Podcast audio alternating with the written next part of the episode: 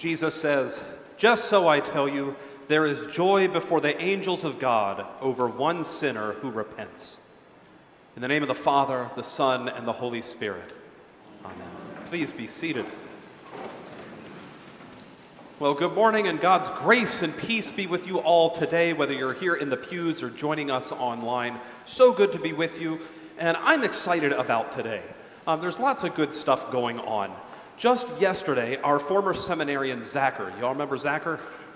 He was ordained a deacon yesterday down in Central Florida, um, which is just exciting, and praise the Lord, and he'll be a priest uh, in God's church in about six months' time. We're also blessed to have our new seminarian, Salim, sitting back there, for whom we will get a better microphone next week. we also have our brand new youth minister with us, and he was serving downstairs in the youth room, JD, uh, and his wife, Kelsey, and we're glad that they're here. We also began our fall kickoff with a new Sunday schedule. Right now, on the other side of the columbarium, just down the hall, they're having the family table service again, and that room is packed, and it's exciting to have them here. We had new classes today, one taught by Father Mac and one by Shireen, um, and it's just great. It's a good day. And to kind of top it all off, we get these wonderful, wonderful parables uh, from Jesus the parable of the lost sheep and the parable of the lost coin, which are just beautiful reminders of the depth and the beauty and the, the height of God's love and mercy. And I don't know about you, but I can use reminders of God's love from time to time. Can't you? Right? Life is hard, really hard, and it can get us down and beat us up. Whether it's the current events like the passing of the Queen this week, which I know hurt many of us deeply, or perhaps it's the weather. I mean, I can hear the weather in here. That can't be good. Or our work, or school, or politics, or our own personal mistakes, our sins, our shortcomings, or just the stress of life. These things can be a lot to carry. But knowing that Jesus loves us, can be so soothing and so helpful. Or even when life is good, knowing that Jesus loves us is like icing on the cake, and it just makes everything that much better. So let's jump into this wonderful story with these wonderful parables, with a story that doesn't start so wonderfully, because Jesus is attacked by these scribes and Pharisees. Now, for quite a while now, if you read through the Gospel of Luke, you'd see that Jesus has been teaching people about the kingdom of God. He's been healing folks along the way, and he's set his sights on to Jerusalem, where he knows he will suffer and die. And as a result of his teaching, a result of his miracles, and a result of his personality, he's gotten quite a following. Of course, he's got his disciples who want to learn from him. Then he's got the elite religious leaders, these scribes and Pharisees, who are going around keeping tabs on everything that he's doing. I bet they're fun at parties. And now he's even got sinners and tax collectors, people who are considered unclean, wicked, greedy, traitors, and shameful. They're all hanging around with Jesus. And the scribes and Pharisees aren't happy about this. Can't you just hear them grumbling? Did you see who Jesus invited? Who let them in here? Why doesn't Jesus tell them to go away so their filth doesn't rub off on us? And look at that, he's even sharing meals with these people. It's just ridiculous. Now, sharing meals with people may not seem like it's that significant, but back then it absolutely was. Commentator Mark II sums it up by saying, To allow a sinner to sit at the table, to share the same utensils, and to hear the same conversation would imply that the sinner was just as good, just as capable of intelligent conversation, and just as equal as everyone else who sat around the table, including the scribes and the Pharisees. No wonder they didn't like this. They thought that they were better than those people down there, these sinful, horrible tax collectors and other folks. The Pharisees, the scribes that kept the law, these people haven't. They don't deserve to be with us. And so they act like the popular kids at school and shun them from the lunch table because they're beneath them and unworthy. They don't want this kind of riffraff around. But you know what? Jesus does. Jesus wants them around. He loves these people. He wants them, and so he welcomes them, embracing them and bringing them close to him. And he's been doing this all throughout the gospel. Again, if you read from start to finish, it's amazing how many outcast people Jesus hangs out with. He allowed a sinful woman to sit with him at dinner and to anoint his feet with her tears.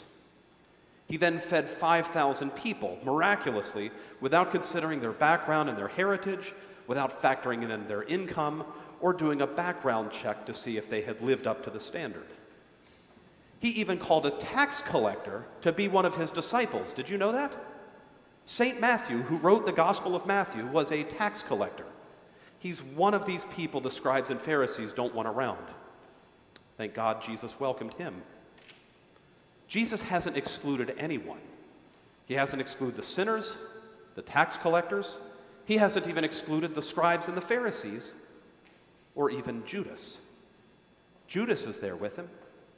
He doesn't exclude anyone because he said, I have come not to call the righteous, but sinners to repentance. And isn't that good news? Because I be a sinner. I don't know about you, but I am one. Right? And as St. Paul says, a saying worthy of men to be believed is Christ Jesus came into the world to save sinners. Thanks be to God. There's hope for all of us. But it's in this context of this disagreement between Jesus and the scribes and the Pharisees and their grumbling that Jesus tells us these two wonderful parables. And I think he tells it to show them and to show us the true nature of God because these scribes and Pharisees were not reflecting the true nature of God. Jesus starts with the parable of the lost sheep. A shepherd has a mere modest flock of about a hundred sheep. He takes them out into the wilderness, and one of these dumb animals ends up lost, wandering away. And although he has 99 other sheep, that one is so precious to him that he leaves the other 99 to go off in search of the one. Now, it doesn't say whether he left the other 99 with somebody else or penned them in or otherwise kept them safe. That's not the point. The point is that one meant something to him, and he went after it. And when he finally finds it, he picks up that stupid thing on his shoulders and has to carry it home because, unlike a dog, sheep don't come when you call them. Try that next time you're at the fair. Here, sheepy, sheepy. Then, when he finally gets home, he calls all of his friends and neighbors together to celebrate. Let's have a party. The lost sheep is home. Likewise, Jesus tells the story about a woman who's got 10 coins, each worth about a day's pay, maybe $250, something like that. It's valuable enough. And she loses one of them and then turns her house upside down, lighting lamps, sweeping floors, cleaning the place up to find this one coin. It was valuable and it was worth all the time and effort she put into finding it. And again, once she finds it, she calls all of her friends to come over and rejoice with her, possibly throwing a party that cost more than the value of that one coin. It was such an exciting thing. Now, as I was thinking about all of this, I realized how often I give up on searching for lost things.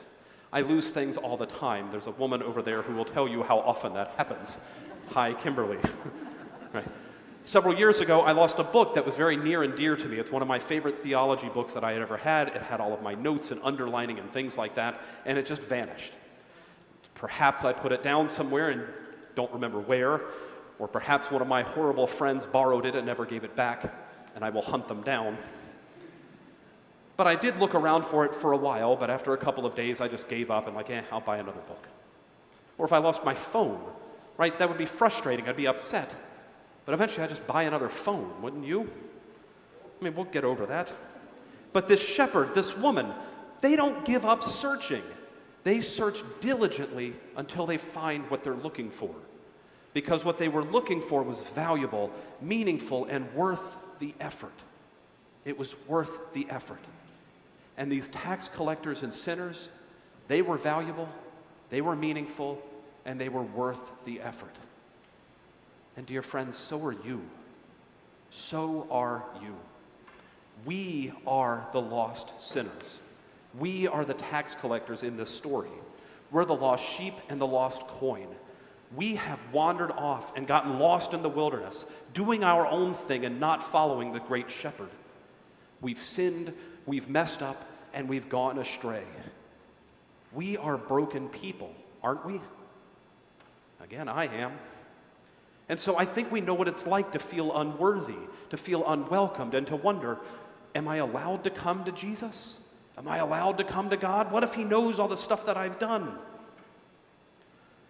Once, a couple of years ago, I think it was before the pandemic, I was doing baptismal preparation with a group of families in my office. And we were going through the liturgy step by step and talking about the different things you say during the baptismal covenant and the examination and things. And so when we got to the question, do you renounce all sinful desires that draw you from the love of God? I said, the point here is that sin is a big deal. So I want us to go around the circle here, and I want you to share the worst thing you've ever done.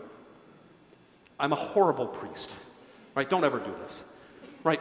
Of course, I was kidding. I didn't actually have them go around and share this. But the look of terror on one woman's face was well worth the joke. right? It was priceless, but it was also familiar. Haven't we all thought, if these people here only knew the real me and what I've done, they'd never, ever accept me? I think that a lot. And y'all nice people. Like, but I think this. Like, if you really knew the sins of my heart and the things that I've done, would you really accept me?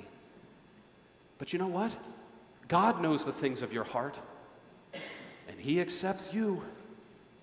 It didn't strike me until this morning at the earlier service when we were reading the uh, epistle about how Paul talks about himself. He says, I was formerly a blasphemer, persecutor, and insolent opponent of God. That's who you want running your church, isn't it? But then he says, But I received mercy and the grace of our Lord overflowed for me with the faith and love that are in Christ Jesus. God is merciful, and He showed mercy to Paul, and He shows mercy to us. He loves us so much that He sent Jesus to seek and save the lost, to seek and to save us. Jesus loved us so much to come down to us, to give up the glorious riches of heaven and to be born as a poor child in a manger, than to grow up in this difficult and painful and broken world, and then to suffer and die on a cross so that we could be set free from the power of sin, so that we could be saved, so that we could be forgiven, so that we could be found and brought home to where we belong. To paraphrase Tim Keller, our shepherd would do anything to bring us home. And in fact, He's already done everything to bring us home. Christ has died, Christ has risen, Christ will come again. Whenever you look at this cross, I want you to see the deep, deep love of Jesus. I don't want you to just see the fact that your sin is grimy, that it's darkened you, that it's horrible. I want you to see the wideness in God's mercy and the healing in Christ's blood that we just sang about. I want you to focus on how deeply loved you are and then be transformed from the inside out. When you truly understand how deeply loved you are, you will be transformed. I've told this story in a different context, but I think it fits here now. There's an author that I've not read. I think he writes popular novels and things I probably wouldn't read. Um, so I can't commend him to you or not, but I love his story here. His name is Richard Paul Evans. And he tells about how he and his wife were going through just horrible marital problems. And every conversation ended with them fighting and yelling at each other and hanging up with one another. He said he was on tour in a hotel. He called home and it just exploded almost immediately he hangs up after a huge argument. He's in tears in the shower and is crying out to God for help. And God tells him, you know, you can't change her behavior, but you can change yours. So he gets home, and when he wakes up next to her the next morning, he turns to her and says, What can I do today to make your life better? And she's bitter, she's angry, she's frustrated, and so scornfully she says, Clean the garage. And he goes, Okay, I will. So he gets up and he goes and cleans the garage. And the next morning he says the same thing What can I do today to make your life better? Clean the kitchen. Okay, fine. I'll do that. So he goes and does this. He says this went on like two weeks. And finally, he says in the morning, What can I do to make your life better? And she weeps. And she goes, Why are you asking me that? I am such a horrible person to you. Why would you love me like this? I should be asking you that question. What can I do to make your life better? After two weeks, the deep love of her husband finally touched her heart, and she was transformed. And when we realize the deep, deep love of Jesus, the vast mercy that he has shown us, we too will be transformed. We will receive this clean heart and a renewed spirit within us so that we can live with thanksgiving, knowing what God has done for us and how deep his love goes. We can live with righteousness, desiring to do what he's called us to do because we want to. And we can live with love and mercy like Christ because God has shown love and mercy to us. This is what the scribes and the Pharisees needed to understand. They were so focused on themselves, their status, their purity, and their piety, that they could not see that they'd been loved and shown mercy. The embodiment of love was literally walking and talking in front of them, and they missed it. They needed to realize that they too were lost. They too are the sinners and the tax collectors. And I think if they'd gotten that, I think they'd be more willing to accept the sinners and tax collectors around them. Don't you? When you realize how deep the mercy has gone, it's way easier to share that mercy with others.